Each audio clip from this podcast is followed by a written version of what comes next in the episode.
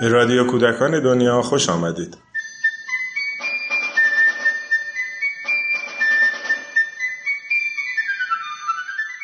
سلام. در دیماه سال 1391 مؤسسه پژوهشی کودکان دنیا سمینار تخصصی رو برگزار کرد با عنوان مغز و آموزش. در این سمینار دو روزه چندین متخصص برجسته این حوزه دیدگاه های خودشون رو بیان کردند. در رادیو کودکان دنیا و در هر قسمت یکی از این سخنرانی ها رو میشنویم.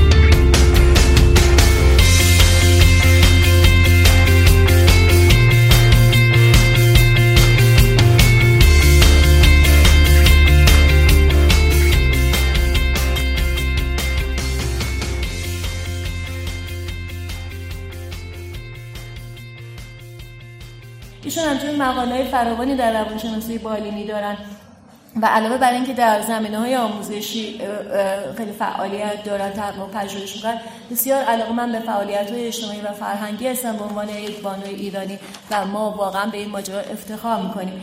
در ضمن اینکه خانم شیوا دولت آبادی و آقای دکتر حسن اشعری زوج بسیار محترم و عزیزی هستند که در هر شرایطی که ما خواستیم هر شرایطی که ما خدمتشون بودیم بسیار فروتنانه همیشه حضور داشتن و همیشه بله گفتن. ما اصلا هیچ نه از این دوستان عزیز نشنیدیم و بابت این مسئله بسیار بسیار سپاسگزاریم. صحبت هایی که امروز خانم دکتر دولت آبادی می‌کنن دقیقا به آسیب شناسی که آقای دکتر حسن اشاره کردن برمیگرده. آسیب شناسی فرایند رشد و اینکه آسیب شناسی در مسائل آسیب محیطی تا چه حد می‌تونه جلوی روند رشد رو در زمینه های متفاوت شناختی ذهنی عاطفی هیجانی و هر چیز دیگه بگیره.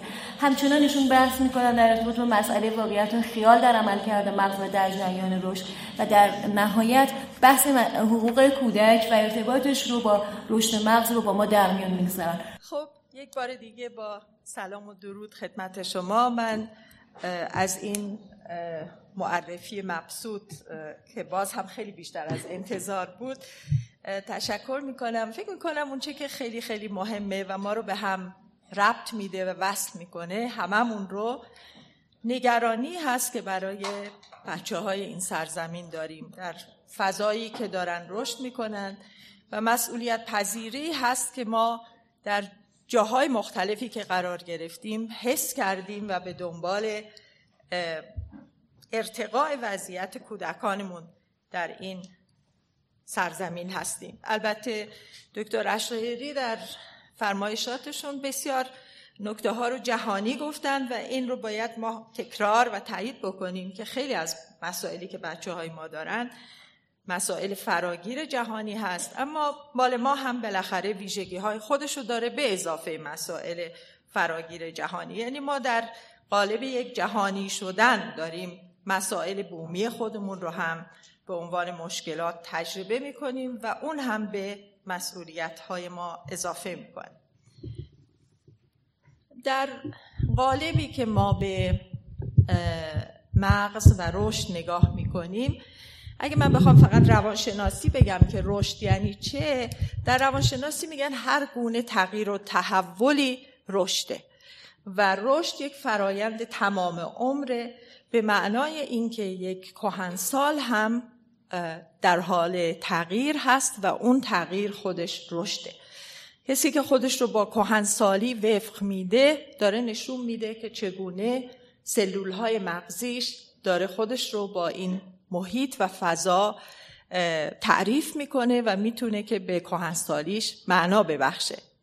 ولی ما اینجا با کودکان سر و کار داریم و با کودکان شروع می‌کنیم و به اهمیت سالهای اولیه کودکی می‌پردازیم در حالی که واقعیت این هست که تحول و رشد هرگز نمی ایستد تا ما هستیم با ما هست. اگر بخوایم این تعریف رو یه کمی فنی تر ببینیم می‌تونیم بگیم که برهم کنش یا تعامل عوامل زیستی و تجارب انسانه که این تحول رو ایجاد می‌کنه. عوامل زیستی همان ژنتیک همون ویژگی های موروسی و غیره هستند. به اضافه اون فیزیک در واقع اون بودن اون جسمانیتی که انسان با خودش میاره که بعضی از روانشناسا دقیقا به همین جسه مثلا به عنوان یک بحث خیلی مهم برای شکل گیری شخصیت توجه کردن. یا روانشناسانی مثل آدلر مسئله سلسله مراتب حضور در خانواده رو به عنوان یک عامل برای شکل گیری شخصیت بهش اهمیت دادن. بنابراین جسمانیت یک بخشش مسلما مسئله ژنتیک هست. آنچه ما به ارث می‌بریم. که در بعضی از ویژگی های روانشناختی نقش خیلی خیلی مهمی داره و در بسیاری از ویژگی های روانشناختی نقش خیلی مهمی نداره و باید توسط محیط کسب بشه و شکل بگیره و این اون مسئولیت و اندیشه هست که ما بزرگسالان رو در برابر کودکان متعهدتر می‌کنه.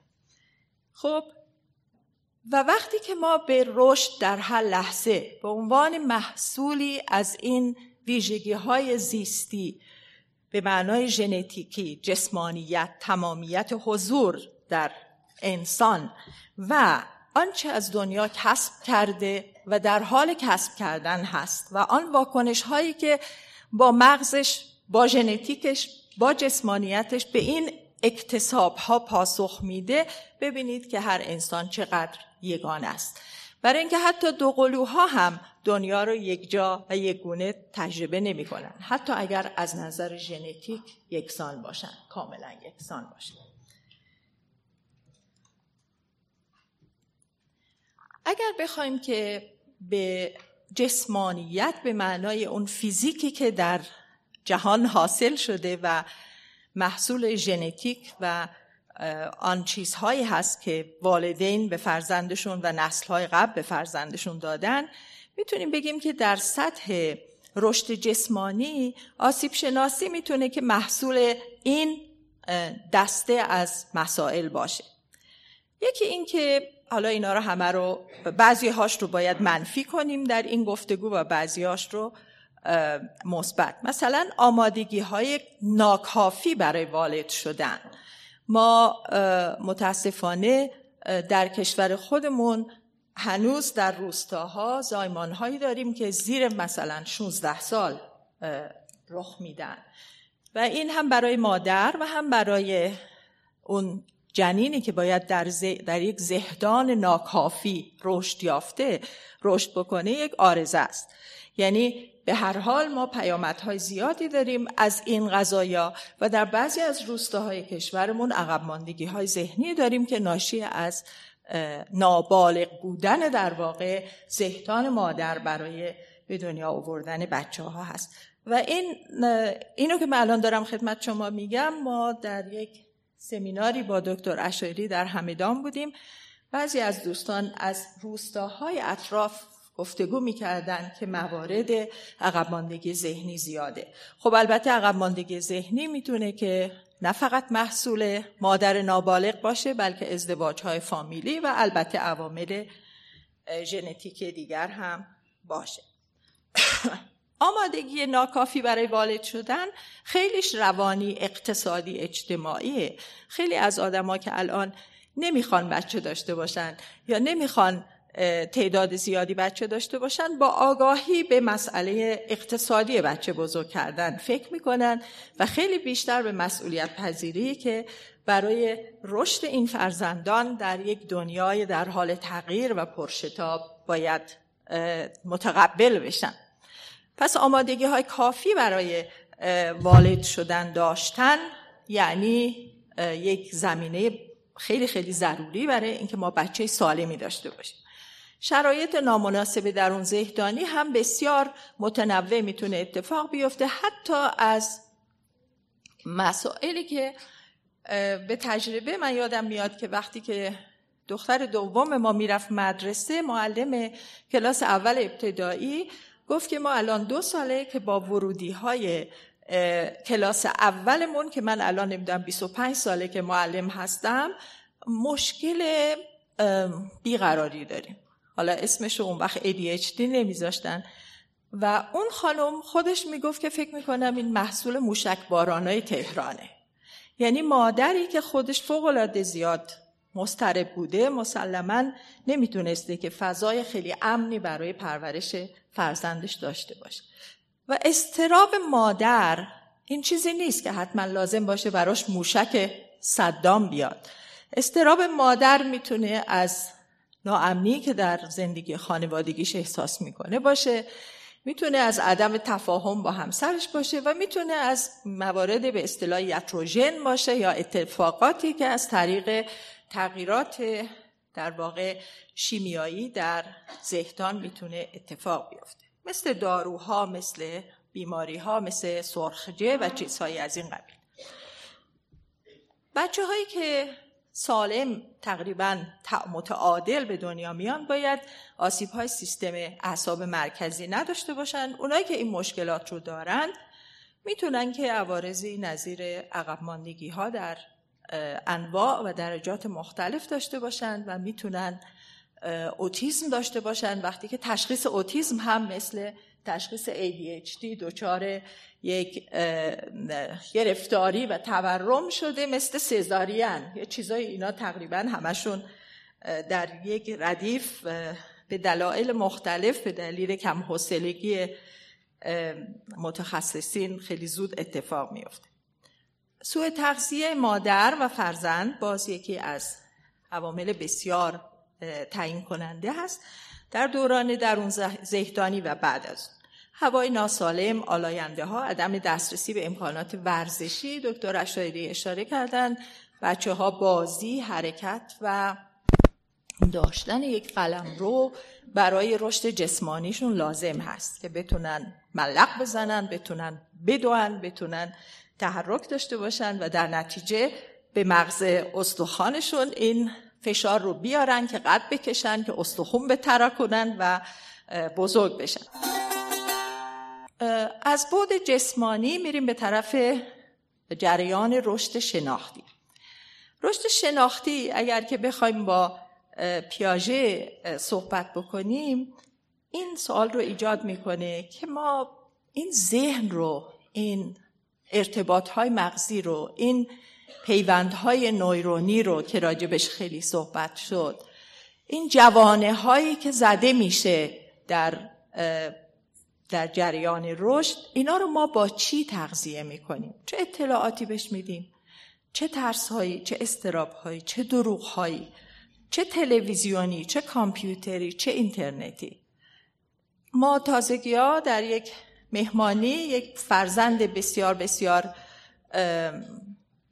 میشه گفت نونور یک خانواده اولین نوه رو می‌دیدیم که این بچه دو ساله با کامپیوترش این ورون بر می‌رفت. و والدینم خیلی خیلی خوشحال بودن که این همه حواسش به این کامپیوتر جمعه. در حالی که کاملا آدم می‌دید که یک نوع اوتیسم تحمیل شده داره در میان تمام این توجه ها به این بچه القا میشه که توی و این دستگاه. خب من فکر می‌کنم وقتی که این بچه میومد توی یه جمع بزرگ که همه اینقدر مشتاق بودن که بچه رو ببینن باش حرف بزنن باش ارتباط برقرار کنن این کامپیوتر درست اون حائلی بود که بین او و ارتباط اجتماعی قرار می‌گیره. حالا توش هر مطلبی می‌خواد باشه. البته فراموش نکنیم که برنامه های آموزشی کامپیوتری فوقلاده در سطوح مختلف رشد شناخت کمک می‌کنن. یعنی شک نیست که کمک می‌کنن. ولی فقط به شرطی که یه جوری تأمین شده باشند که به روابط اجتماعی عاطفی و به قرار گرفتن در اون متن ارتباط عاطفی اجتماعی لطمه نزنه. و این اون مشکلی هست که یک تصویری تازگی ها با ایمیل به من رسیده بود که اینشتین نگران این بود که انسانها کجا دارن میرن و از جمله شاید خیلی از شما اینو دریافت کرده بودین کرده باشیم که توی موزه نشسته با موبایلش کار می‌کنه توی کافه نشسته توی روی نیمکت دو نفره نشستن یک پسر و دختر جوان ولی دنیاشون در واقع از طریق این ابزاره. شاید برای هم اسمس میفرستن روی نیمکت. خب همه اینها نگاه آسیب شناسانه میطلبن وقتی که به مراحل رشد شناختی نگاه می‌کنیم چاره ای نداریم غیر از اینکه یک نگاه هرچند گذرا به پیاژه داشته باشیم که حس و حرکت رو اون اسمش رو نمی‌ذاره مرحله فقط. میگه تفکر حسی حرکتی اندیشه حسی حرکتی. اون رابطه ای که کودک با جهان برقرار می‌کنه این یک رابطه فکریه در ابتدایی ترین و پایه‌ای ترین شکل خودش. اون وقتی که یک کودکی تا دو سالگی یاد می‌گیره که اشیا ماندگار هستند داره فکر می‌کنه راجع به اینها. اون وقتی که دنبال شیعی میگرده که ما قایم کردیم نشون میده که رد حافظه قوی پیدا کرده که در قیاب یک شیع می‌داند که این شیع تداوم دارد. و این یک دستاورد فکریه نه فقط حرکتی. این به خاطر این هست که پیاژه از ابتدا به تفکر حسی حرکتی یا چالش ذهنی حسی حرکتی اشاره می‌کنه. و اون نگاه معرفت شناسانه ای که اون داره که که ها یا آنچه که موجود هست به صورت مرتب و منظم در حال تغییر هست. با اینکه به عمل گذاشته میشه به عمل زندگی به واقعیت به تجربه با اشیاء دور و ور و بعد اون وقت تصحیح میشه. این تصحیح میشه معرفت آنچه که کسب میشه. خب در این مرحله ما هنوز فکر می‌کنیم که اتفاق خیلی مهمی برای تمام عمر نمیافته ولی میافته. و در عین حال ما باید بدونیم که اگرچه که ما یک حالا در پایان عرایزم راجع به افسانه ها و واقعیت ها درباره رشد مغز صحبت می‌کنم چیزای خیلی جالبی اتفاقا این اواخر جنبندی شدن.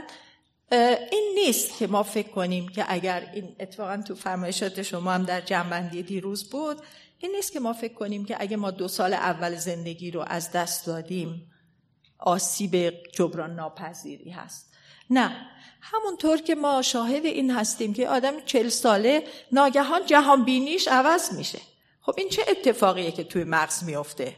واقعیت این هست که بگه ایدئولوژی دیگه پیدا می‌کنه. و معمولا هم معمولا این ایدئولوژی اگه ایدئولوژی باشه یه نوعی برتره یعنی تغییر کرده. تغییری کرده که از اون اخلاص عاطفی که نسبت به جهانبینی قبلیش داشته رها شده. یه جور دیگه فکر می‌کنه. و وقتی که ما روان درمانی هامون موثر واقع میشه این نشون میده که ما مغز رو می‌تونیم کنترل کنیم تغییر بدیم اطلاعات دیگری رو بینش دیگری رو جایگزین بینش قبلی بکنیم. خب از مرور مراحل مختلف رشد شناختی پیاژه فکر می‌کنم اینقدر همه ما آگاه هستیم که خیلی لازم نیست که راجبشون صحبت بکنیم. مضافم بر این که در برابر این نگاهی که پیاژه داره که هنوزم زیربنای بیشترین آموخته ها و آموزش های ما هست. یعنی از وقتی که پیاژه تقریبا در نیمه اول قرن بیستم تئوری های خودش رو داد اینقدر اینها مجاب کننده بودن که اینها اومدن رفتن تو آموزش. شما می‌دونید که وقتی که ما الان تو کتابای ریاضی خودمون 20 ساله داریم که دیگه این نیست که دو به اضافه دو بلکه ماهی به از دو تا ماهی در دو تا بلونی به اضافه دو تا ماهی دیگه. خب این چیه؟ این تفکر مبتنی بر عملیات عینیه. یعنی شما یه چیزی رو که می‌تونین لمس کنید حالا تبدیلش می‌کنید به یک فکر. خب وقتی میگید دو به اضافه دو خیلی چیزا باید قبلش اتفاق افتاده باشه. بچه باید بدون دو بیشتر از یکه. ولی وقتی می‌بینه می‌بینه که این دو تاست و بیشتر از یکه. و بنابراین این از یک زمانی خیلی خیلی زودتر از مدرسه هم قابل یاد گرفتن هست. برای اینکه بچه می‌تونه ببینه که همونطور که اون و خواهرش دوتا هستن این دوتا ماهی هم دوتا هستن و وقتی که دوتا ماهی دیگه هستن پس اینا بیشترن. حالا این مفهوم رو می‌تونه بگیره پس بنابراین ما رد پای پیاژه رو در آموخته های روزمرمون در کتاب های درسیمون در سراسر دنیا می‌بینیم. خیلی جاها نمی‌دونیم که از کجا اومده ولی دقیقا اینها از همین روشن شدن اینکه کودکان می‌تونن فکر کنن به شرطی که ابزار فکر کردنشون متناسب با سنشون باشه. و پیاژه از کجا فهمید که که میشه به بچه ها آموزش اینطوری داد؟ از اونجایی که دید که بچه ها در مراحل مختلف رشد خودشون اشتباه های مشابه می‌کنن. تفسیرشون از دنیا یعنی اون ایبیابشون هنوز خوب کار نمی‌کنه. بنابراین گفت بیایم حالا یه قدم اینو مرحله ای نگاه کنیم ببریم یه قدم بالاتر ببینیم که اینی که می‌تونه بفهمه چطور می‌تونه که حالا بچرخونه می‌تونه به عملیات تبدیلش کنه. خب؟ آنچه که در مغز اتفاق میفته این پیوندها و این ارتباط هایی هست که ما بهشون عملیات ذهنی میگیم و شکلهای مختلف دارن از پیش از عملیات که بسیار ساده و بدوی هستند در مرحله پیش عملیاتی شما اگر که اون سه تا کوه پیاژه رو بگیم با رنگ های پرچم ما سبز و قرمز و سفید جلوش بذارین شما اینجا بشینید. بچه اونجا بشینه بهش بگید که من اینو چطور می‌بینم؟ نمی‌تونه بگه. نمی‌تونه جای شما بشینه. تو ذهن خودش. ولی تو مرحله عملیاتی می‌تونه. خب و جالب اینجاست که پژوهش پایان نامه فوق لیسانس خود من در آلمان در سالهای دور نمیگم چند دهه خودتون حدس بزنید یا نزنید دقیقا راجبه این بود که در این سن که بچه ها این توانایی شناختی رو پیدا می‌کنن که می‌تونن خودشون یواش یواش خودشون رو جای دیگری بذارن و در حد جابجایی اشیاء بذارن. چقدر می‌تونن در حد جابجایی عواطف و هیجانات بذارن؟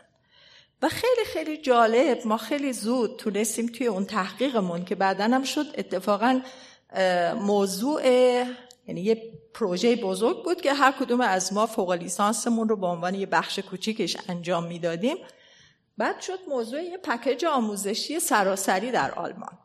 این یافته ها ما خیلی زود دیدیم که بچه های سه ساله وقتی که بهشون می‌گفتیم که این دختره رو تو این عکس بچه ها بازی نمیدن.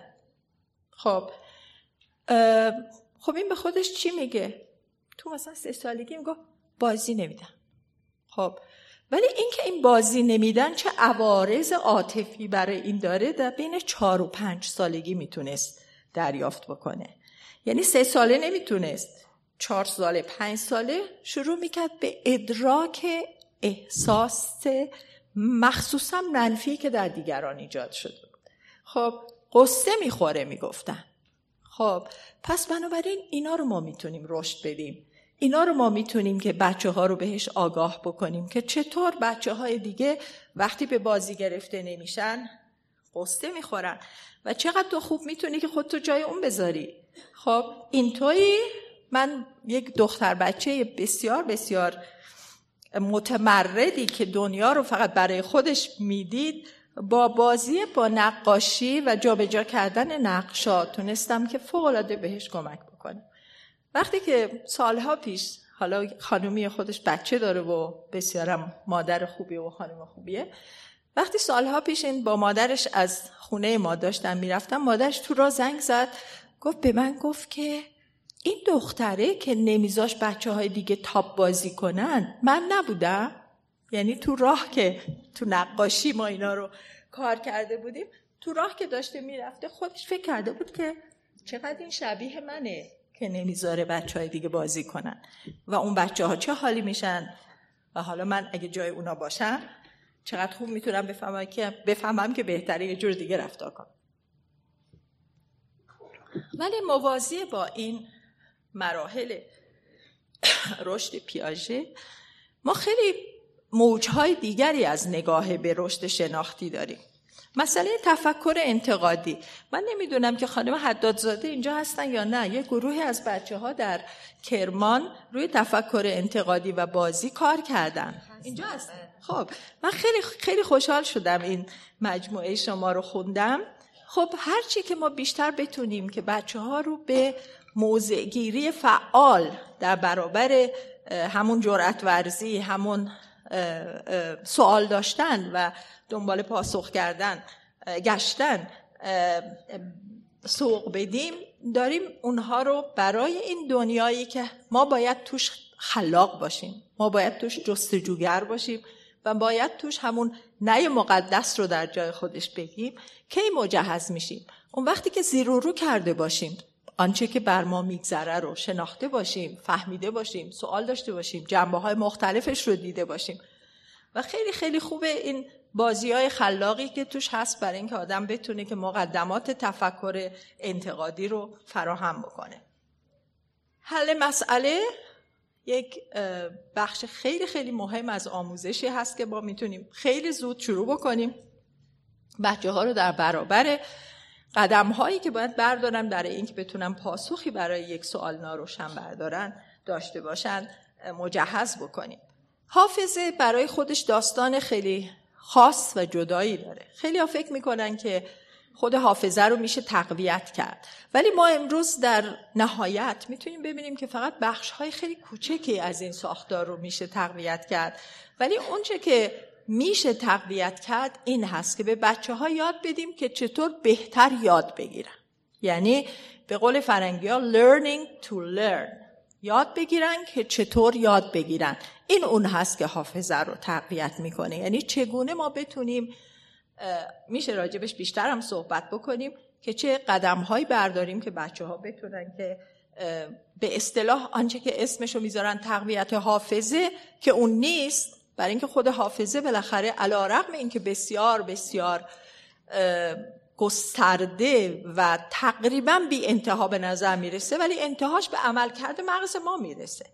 و مغز ما یه بخشی از اونچه که کارکرد درستش هست اینه که یه بخشی هم باید فراموش کنه که بتونه که یه چیزای دیگه ای رو بهتر بچرخونه. بنابراین این نیست که ما هر چی در حافظمون بیشتر پر کنیم وضعمون بهتره. مهم این هست که ما چه اولویت هایی توی ذهنمون داریم و چقدر می‌تونیم که خلاقانه مسئله حل بکنیم و برای اون باید ابزار فکری ظرفیت یاد گرفتن داشته باشیم. اون ظرفیت یاد گرفتن هست که مساوی میشه با تقویت حافظه.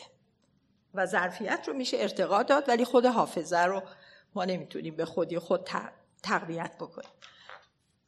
یکی دیگه از چیزهایی که دیده میشه در نگاه دیگری به مسئله رشد شناختی مسئله این هست که سرعت پردازش اطلاعات با بالا رفتن سن بیشتر میشه و این سبب میشه که ما هم می‌تونیم آشفتگی داشته باشیم در جوابهایی که بچه ها میدن به خاطر اینکه خیلی سریع میچرخونن اطلاعات رو.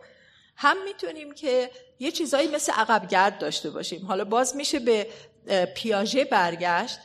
پیاژه میگه که بچه پنج ساله تخمین اتفاقی احتمالیش از اینکه اون کجای این فضا قرار گرفته دقیق تر از بچه هشت سال است ولی چرا اینطوره؟ به خاطر اینکه بچه هشت ساله شروع می‌کنه حجمم اندازه می‌گیره میگه این سقف کجا رفت؟ چقدر فاصله داره با من؟ من کجا هستم؟ شروع می‌کنه اشتباه کردن. در حالی که بچه پنج ساله جای خودش رو دو بعدی میگه من اینجا هستم. می‌تونه به ظاهر پاسخ درستری بده اما از نظر تحول شناخت عقب تره خب و اینا اون چیزایی هستن که به هر حال این زرافت های تحقیقاتی که در زمینه رشد شناختی شده می‌تونه به ما کمک بکنه که ما اشتباهات بچه ها رو بدونیم که می‌تونه از پیچیدگی ارزیابیشون رخ داده باشه که به تدریج بالاتر میره. رشد اجتماعی و آسیبهاش.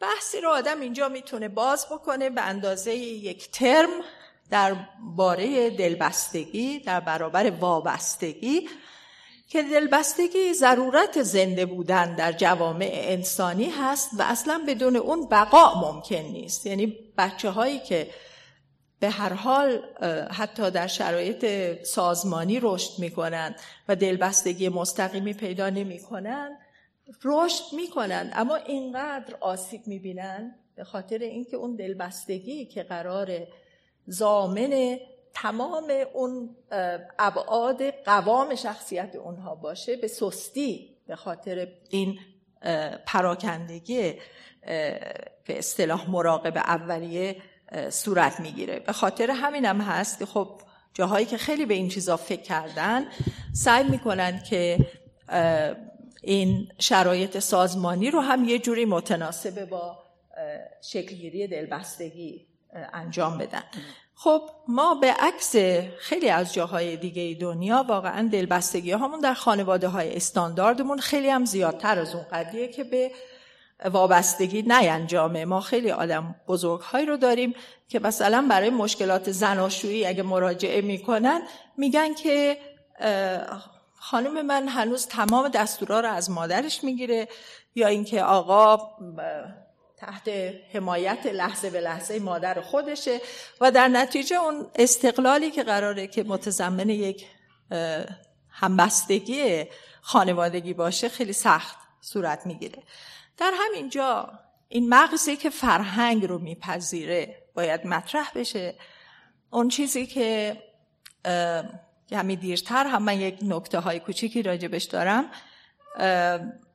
اون چیزی که بیشتر محققین شرقی بهش پرداختن که مغز فرهنگ تاریخ خودش رو می‌گیره نه نه فقط اون آشنایی با اشیاء رو اونطوری که پیاژه مطرح می‌کنه. مادر حتی وقتی که یک فنجون میده دست بچهش داره فرهنگ خودش رو بهش انتقال میده. در عین اینکه داره استرابهاش رو ترساش و وسواسهاش رو همه اینها رو با همین انتقال این مفاهیم به بچهش انتقال میده. و باز این نشون میده که چقدر ما باید حساس باشیم نسبت به اینکه بچه ها چقدر آسیب دیدن وقتی که به دست ما می‌رسن. یعنی در مهد کودک در دبستان و بعد حتی در دانشگاه که مثالش رو دکتر مثالهاش رو دکتر اشایری هم زدن واقعا آدم می‌بینه که حالا چه کار می‌تونه آدم برای کسی بکنه که همه گونه آسیب پذیرفته تا وقتی که به ما رسیده. مسئله اعتماد به نفس مسلما باید روی پایگاه این دلبستگی شکل بگیره و یکی از چیزهایی که بدون تردید خودش رو نشون میده آسیب پذیری ناشی از دلبستگی های دو سویه اجتنابی و اون چیزهایی هست که باز همتون حتما به خاطر علاقه که به این مباحث داشتین می‌شناسید و سبب میشه که انسانها نتونن که به دیگران اعتماد بکنن و چون انسان خودش رو در آینه دیگران می‌بینه نتونن به خودشون اعتماد بکنن. یعنی من اگر که نیاز دارم که اعتماد به نفسم بره بالا نیاز دارم برم پیش کسایی که به من بگن که تو اینت خوبه اینت قبوله اینت قابل ترمیمه. ولی نرم پیش اون کسانی که سر تا پا از من ایراد می‌گیرن. حالا اگه من جهان رو این گونه ببینم یعنی آینه ای که من در برابر دیگران دارم همش نفی باشه همش ترد باشه همش تحقیر باشه مسلما اونچه که در من منعکس میشه به عنوان اعتماد به خودم بسیار چیز سست و ضعیفی هست. نقش والدین نقش فرهنگ نقش جنسیتی. خیلی خیلی مسائل ما با مسئله نقش جنسیتی داریم که نقش فرهنگ هست. در جریان رشد شناخت اجتماعی که دست در دست عاطفه و هیجان شکل می‌گیره اون مفهومی هست که من از خودم به دست میارم. یعنی اون خودپنداره ای که من باهاش با جهان ارتباط برقرار می‌کنم و مفهومی که دیگران برای من دارن. جالبه که تحقیقات خیلی خیلی پایه‌ای تو زمان شیرخارگی نشون میده که بچه ها وقتی که می‌خوام مثلا یه چیزی رو وردارن اگه مادرشون اونجاست یه جوری نگاهی می‌کنن یعنی یه تأییدی می‌گیرن. یه بچه مثلا یازده ماهه این کارو می‌کنه. یعنی پایه های به وجود آمدن آنچه که امروز ما بهش میگیم تئوری ذهن. تئوری ذهن خیلی یه دوره مد شد به عنوان یک پایگاهی برای اینکه ما همدیگر رو بفهمیم این هست که نظر من راجع به نظر دیگران چیست. خب یعنی من یک تئوری دارم در ذهنم راجع به ذهن آن دیگری. خب فرضیش چیه؟ الان به من چطور نگاه می‌کنه؟ تایید می‌کنه رد می‌کنه بکنم این کار رو نکنم اینا. و همینطوری که عرض می‌کنم آغازش خیلی خیلی زوده. ولی اون وقتی که یه بچه ای می‌تونه در سه چهار سالگی بگه که این قصه می‌خوره اون وقتی که این تئوری ذهن در ابعاد مختلفش شکل گرفته. من اینجا باز به مفهوم جنسیت فقط یک اشاره کردم چون خود این خیلی خیلی بحث باز می‌کنه. ما چقدر در این جریان تفکیک جنسیتی که الان در دانشگاه های ما حتی داره پیاده میشه لطمه می‌بینیم. چقدر همدیگر رو نمی‌فهمیم. چقدر آسیب پذیریمون برای ازدواج برای فرزند پروری و غیره آسیب دیده و می‌بینه و وقتی که این دنیاها قراره که اینقدر متفاوت و متمایز باشن چقدر بعد رسیدن به تفاهم سخت خواهد بود. و خیلی جالب آدم یه چیزایی یادش میاد. یه کسی تازگی هم می‌گفت خیلی خیلی تازه که توی جریان اسباب کشی یک زندگی خیلی براه بعد از 25 سال به قتل همسر می انجامه بعد از اینکه آقا یک یادداشت کوچیکی پیدا می‌کنه از زمان دبیرستان که این خانم اینو دور نینداخته بوده که یه پسری سر راه براش نوشته بود من تو رو دوست دارم. بچه و خانواده و 25 سال زندگی مشترک در گرو یه تیکه کاغذ 25 سال پوسیده به پایان می‌رسه به خاطر اینکه فهم متقابل نیست. و آمادگی برای دوتا گفتگوی روشنگر وجود نداره بلکه اون هیجان اون لیمبیک می‌زنه بالا و تمام اون قشر مخ رو تحت تأثیر قرار میده و به رفتارهای نابهنجار میانجامه. در مورد رشد اخلاق خیلی حرف بسیاره و بسیاری از اونچه که ما امروز بر عهده داریم این هست که چگونه می‌تونیم که این اخلاق رو سر و سامان بدیم. جالبه که توی یه نشستی بودم راجع به سند چشمانداز 20 ساله و 5 ساله و 20 ساله و اینا. و یه آقایی که خیلی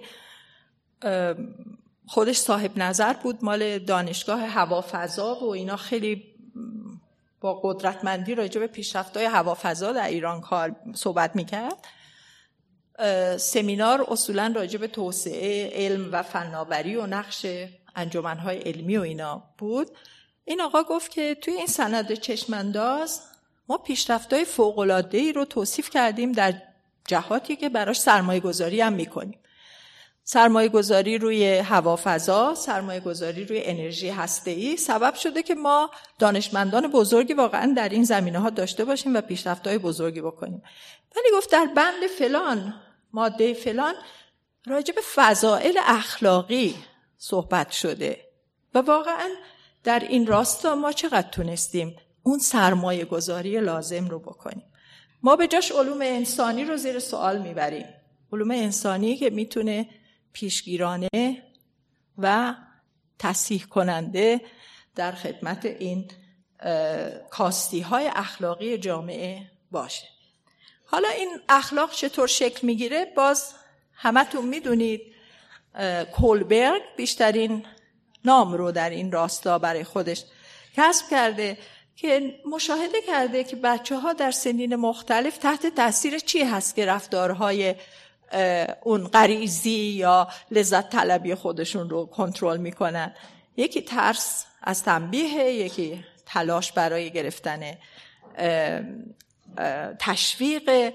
بعد تلاش برای این هست که بخشی از یک مجموعه استانداردهای عرفی جامعه باشه و نهایتا این هست که یه چیزی مثل وجدان شکل بگیره. این وجدان اون چیزیه که سبب میشه با مثال دکتر اشایری که یه بچه دستاشو نشسته نتونه غذا بخوره.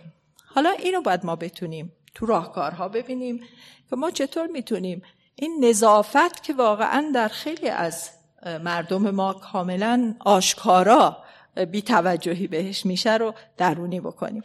و مسلما چون ما هم اقلیمی هم فرهنگی بسیار بسیار متفاوت هستیم.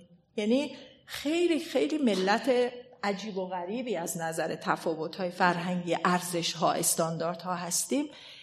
این یک کمی یک پارچه تر کردن بعضی از این فضائل خسائل بر عهده ماها هست که به صورت جمعی می‌تونیم بچه ها رو در نظر داشته باشیم و در اداره رفتارهاشون به اونها بتونیم رهنمودهای خوبی بدیم و دیگر مدرسه بدون تردید مدرسه.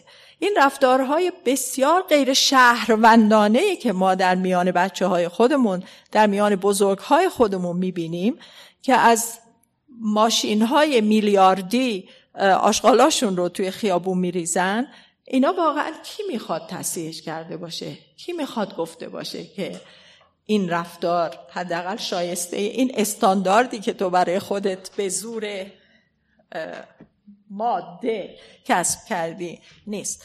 به حال این خلع خیلی خیلی بزرگی برای درونی شدن استانداردها و ارزشهای جمعی شهروندی خیلی خیلی بزرگ مشاهده میشه.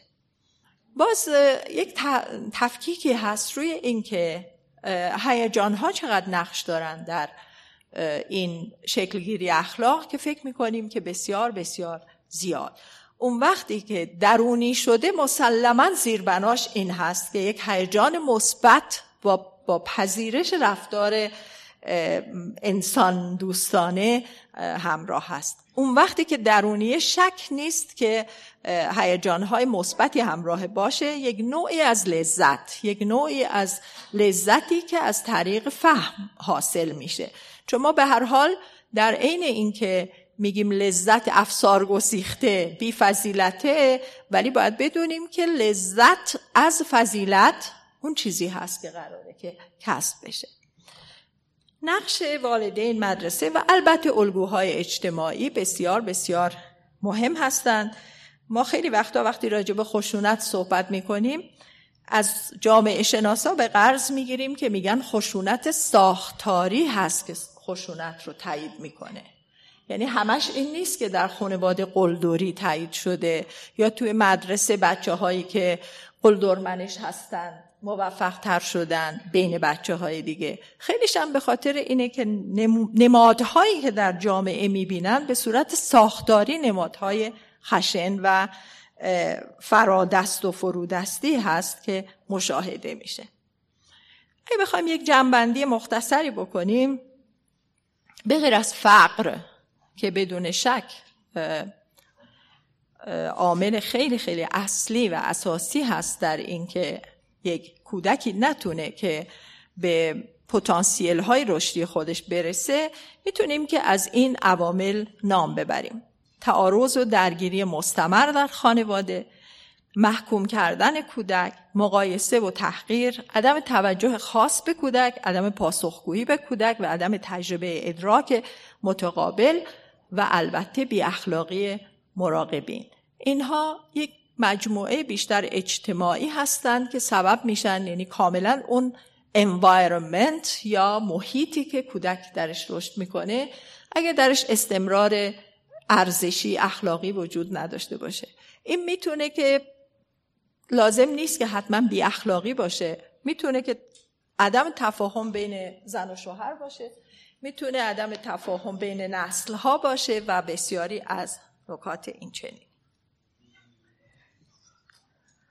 در مورد بازی و نقشش بسیار جای صحبت هست. برای اینکه یک محملی هست یک بستر اساسی هست برای همه گونه رشد. رشد حسی حرکتی، رشد حواس گوناگون، رشد درک مشترک. اینها همه به صورت رشدی مرحله تحولی در بازی ها باید برنامه ریزی بشن. رشد شناخت نقش های اجتماعی و عاطفی مثل همون بازی های باوری که معمولا بچه ها از چهار سالگی تا 6 7 سالگی با خیلی خیلی علاقه بازی می‌کنن. اینها هم محملی هستن برای تشخیص بچه ها و هم محملی هستن برای درمان بچه ها چه استرابایی بیان میشه؟ چه ترسایی بیان میشه؟ چطور این تفکیک نقش ها توی این بازی ها منعکس میشه. جایگاه هر کسی کیست. و این نگاه بسیار ظریف و دقیق و در این حال شما هم هر کدومتون همتون و تک تکتون پژوهشگرین. شماها اب چی میگن؟ متریال مشاهده در اختیار دارین. این مشاهده ها رو اگه نظامدار بکنید میشه خروارها اطلاع از ذهن کودکان این سرزمین.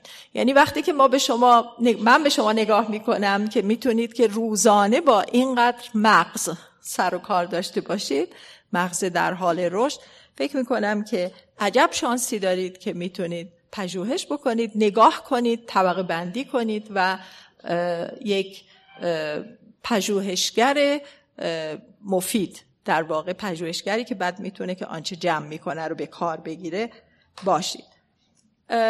توی این بازی ها همینطوری که باز حتما همتون با بازی ها آشنا هستید رشد نظم و قراردادهای اجتماعی رشد ارتباطهای عصبی دو نیم کره که بازی هایی که دو سویه فعال بکنه مغز رو رشد زیبایی شناسی و بازی به عنوان درمان. یعنی ما بسیار بسیار زیاد می‌تونیم با محدودیت گذاری برای بازی من هستم. پنج خوبه؟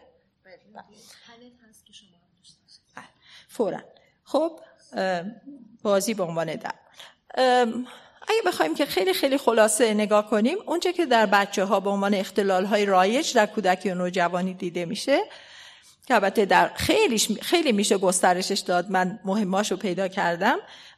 واماندگی در رشد که مربوط به ماههای اول شیرخارگی هست. استراب جداییه که می‌تونه که ناشی از دلبستگی ناایمن باشه. بیش فعالی و تکانشگری که دکتر اشایری راجبش صحبت کردم و بسیار جای صحبت داره. اصلا از نظر اون DSM-4 بیش فعالی رو ما اجازه نداریم قبل از مدرسه شناسایی بکنیم. می‌تونیم یک پیش تشخیص بذاریم. نافرمانی مقابله ای هست که اتفاقا خیلی زیاد توی دوران مهد کودک و پیش دبستان دیده میشه. در واقع مقابله با فرمانهایی که دیگران میدن. خب این رو من میپرم از روش. حقوق و تکالیف کودک و یادگیری از زندگی رو هم می‌ذاریم. یه،, یه چند تا باور و افسانه در مورد عمل کرد و رشد مغز هست که من دلم می‌خواد اینو فقط خیلی خیلی سریع بگم. اجازه دارم؟ خب اولا یه سری چیزا هستن که اینها خواستگاه علمی دارن. ولی بعد که تجدید نظر بیشن اینقدر رفتن تو افکار عمومی که دیگه تبدیل شدن به باور اینکه یه چیزای اینطوری عمل می‌کنه. یکیش این هست که خیلی زیاد از حد بها داده میشه به سه سال اول زندگی. این یه زمانی خیلی خیلی برد داشت به خاطر اینکه گفته می‌شد که سلول های مغزی ثابتن و بعدش یواش یواش از بین میرن. بنابراین بعد اول کار از اینها بیشترین بهره رو برد. ولی ما امروز می‌دونیم که نوروژنز داریم. یعنی سلول های مغزی برای خودشون جوانه می‌زنن و ارتباط ها هستن که مهمن. نه, نه تعداد این سلول ها حالا راجع به اون اگر باز فرصتی شد بیشتر صحبت می‌کنیم. راجع به اینکه مراحل بحرانی هست در رشد یعنی آیا این وقتهایی که مثلا برای زبان آموزی میگن برای رفتارهای حرکتی میگن اینا اینا چقدر میشه گفت که مراحل بحرانی دارن یا مراحل حساس دارن؟ باز اگه سوالی بود می‌تونیم صحبت بکنیم که این به اون شکلی که توی منابع اومده و بسیار ناشی از یک روی کرده تکاملی رفتاری مثل مثلا کارای کنراد لورنس بوده که خودش را افتاد و اردکا دنبالش را افتادن باز همه می‌دونن. این یه کمی باز باید تعدیل بشه. یه سوال دیگه هست که آیا ما فقط از ده درصد از مغزمون استفاده می‌کنیم که این هم نفی میشه؟ آیا آدما راست مغز و چپ مغز هستن؟ این هم بسیار باید تعدیل بشه. آیا دخترها و پسرها مغزهای متفاوتی دارن؟ اینم قابل تعدیله. آیا فقط میشه در یک زمان یک زبان رو به بچه یاد داد؟ و دو تا باور غلط دیگه. که اشاره کردم که حافظت رو نمی‌تونی تقویت کنی. می‌تونی متدولوژی یادگیری رو تقویت بکنی و در خواب یاد بگیر. این هم یه دوره خیلی مد شد که حالا رد میشه. مرسی.